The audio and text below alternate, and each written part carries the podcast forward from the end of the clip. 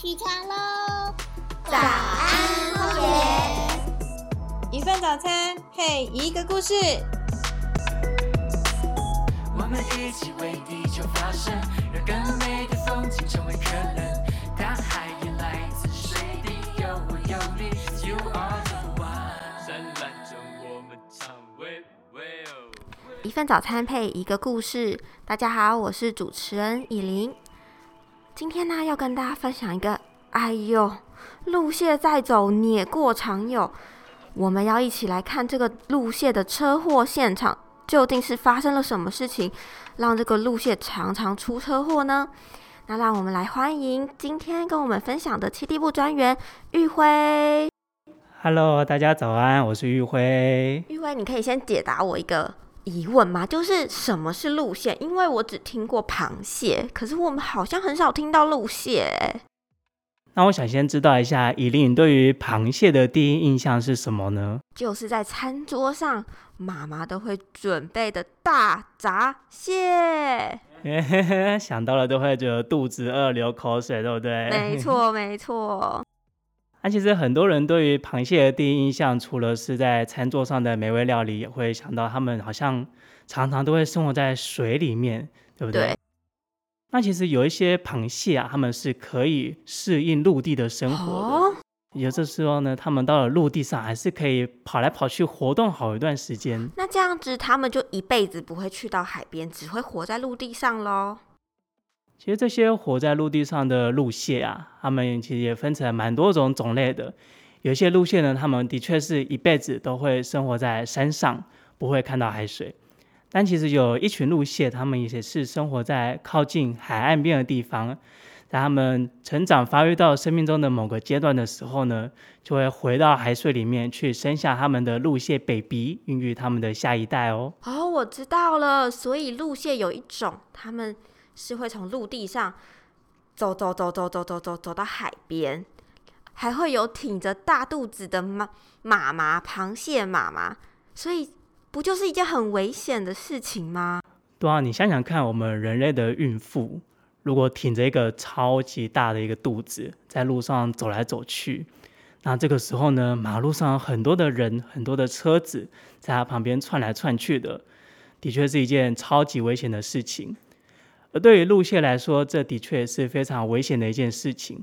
而且它们那么小一只，你看我们旁边的一些车子那么大一个，对它们来说，除了很会被吓到之外，也是一个非常危险的事情，可能会被这些车子或者是被人类的脚给压过去，所以常常会发生一些所谓的路杀的情况。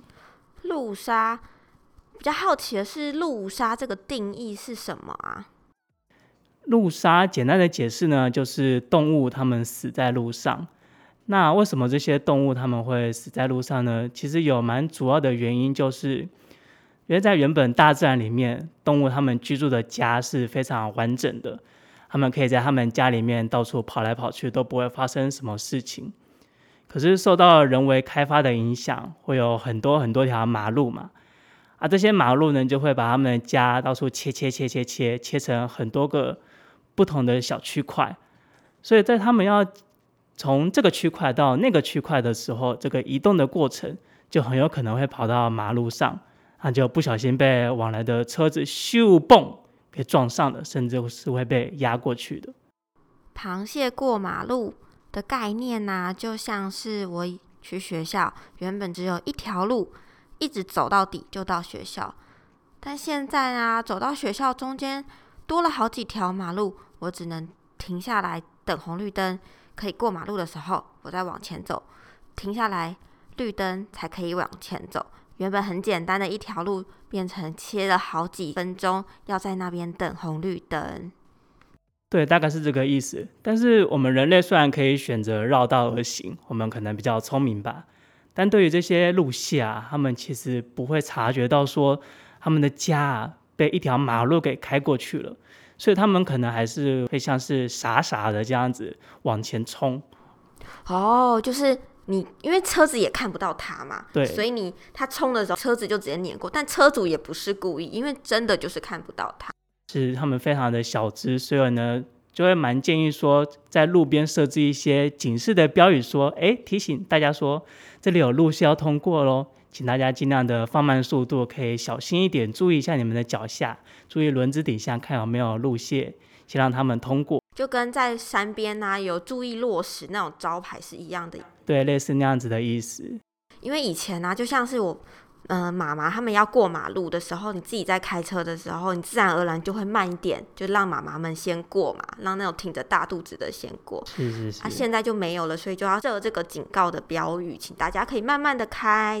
不过，那这个设置啊，是谁来设啊？是是政府机关的人吗？还是谁？其实这些设置的标语啊，通常是要通过政府机关来设置的。那我们一般的平民老百姓可以做些什么呢？可以做一些像是进行生态的调查，我们可以去告诉政府说，诶，哪些地方有很多的鹿蟹会出没啊？哪些地方常常会发生鹿蟹被路杀的情形？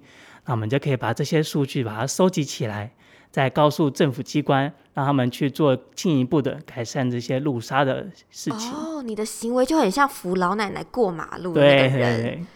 那这样调查，你可以跟我分享一件有趣，就你们都怎么调查？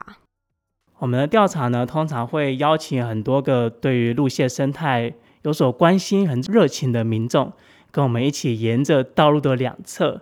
那我们通常会带着头灯，通常在晚上的时候，还有一些观察箱跟一些捕捉的一些器具，沿着道路的两侧去找找看哪里会有鹿蟹。那我们找到路线之后呢，就会在我们的记录表上面记录说这个位置有路线出现，那个位置也有路线出现。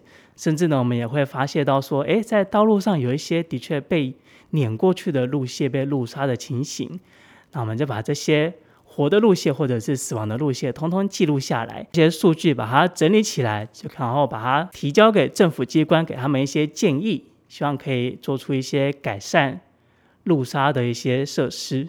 哦，就好像是你们就已经有满满的资料，就可以证明这边真的有路蟹在过，要小心一点，不要再伤害它。我们要把它好好保护，不然撞到的其实有时候会是怀孕的妈妈，路蟹妈妈，不只是一些小路蟹。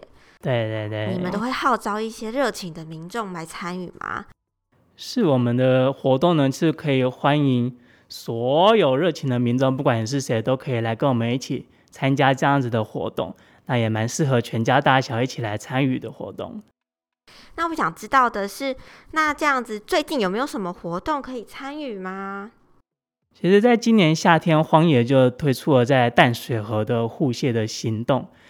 那我们的护蟹行动呢，前一阵子虽然受到疫情的影响，没有办法如期的举行，但如果疫情有趋缓下来的话呢，预计在八月份开始继续我们的护蟹的行动。哦，所以有兴趣的人是可以在我们的官网上面看到这些资讯哦。是的，没错，详细的活动资讯都会在荒野的官网上面看到哦。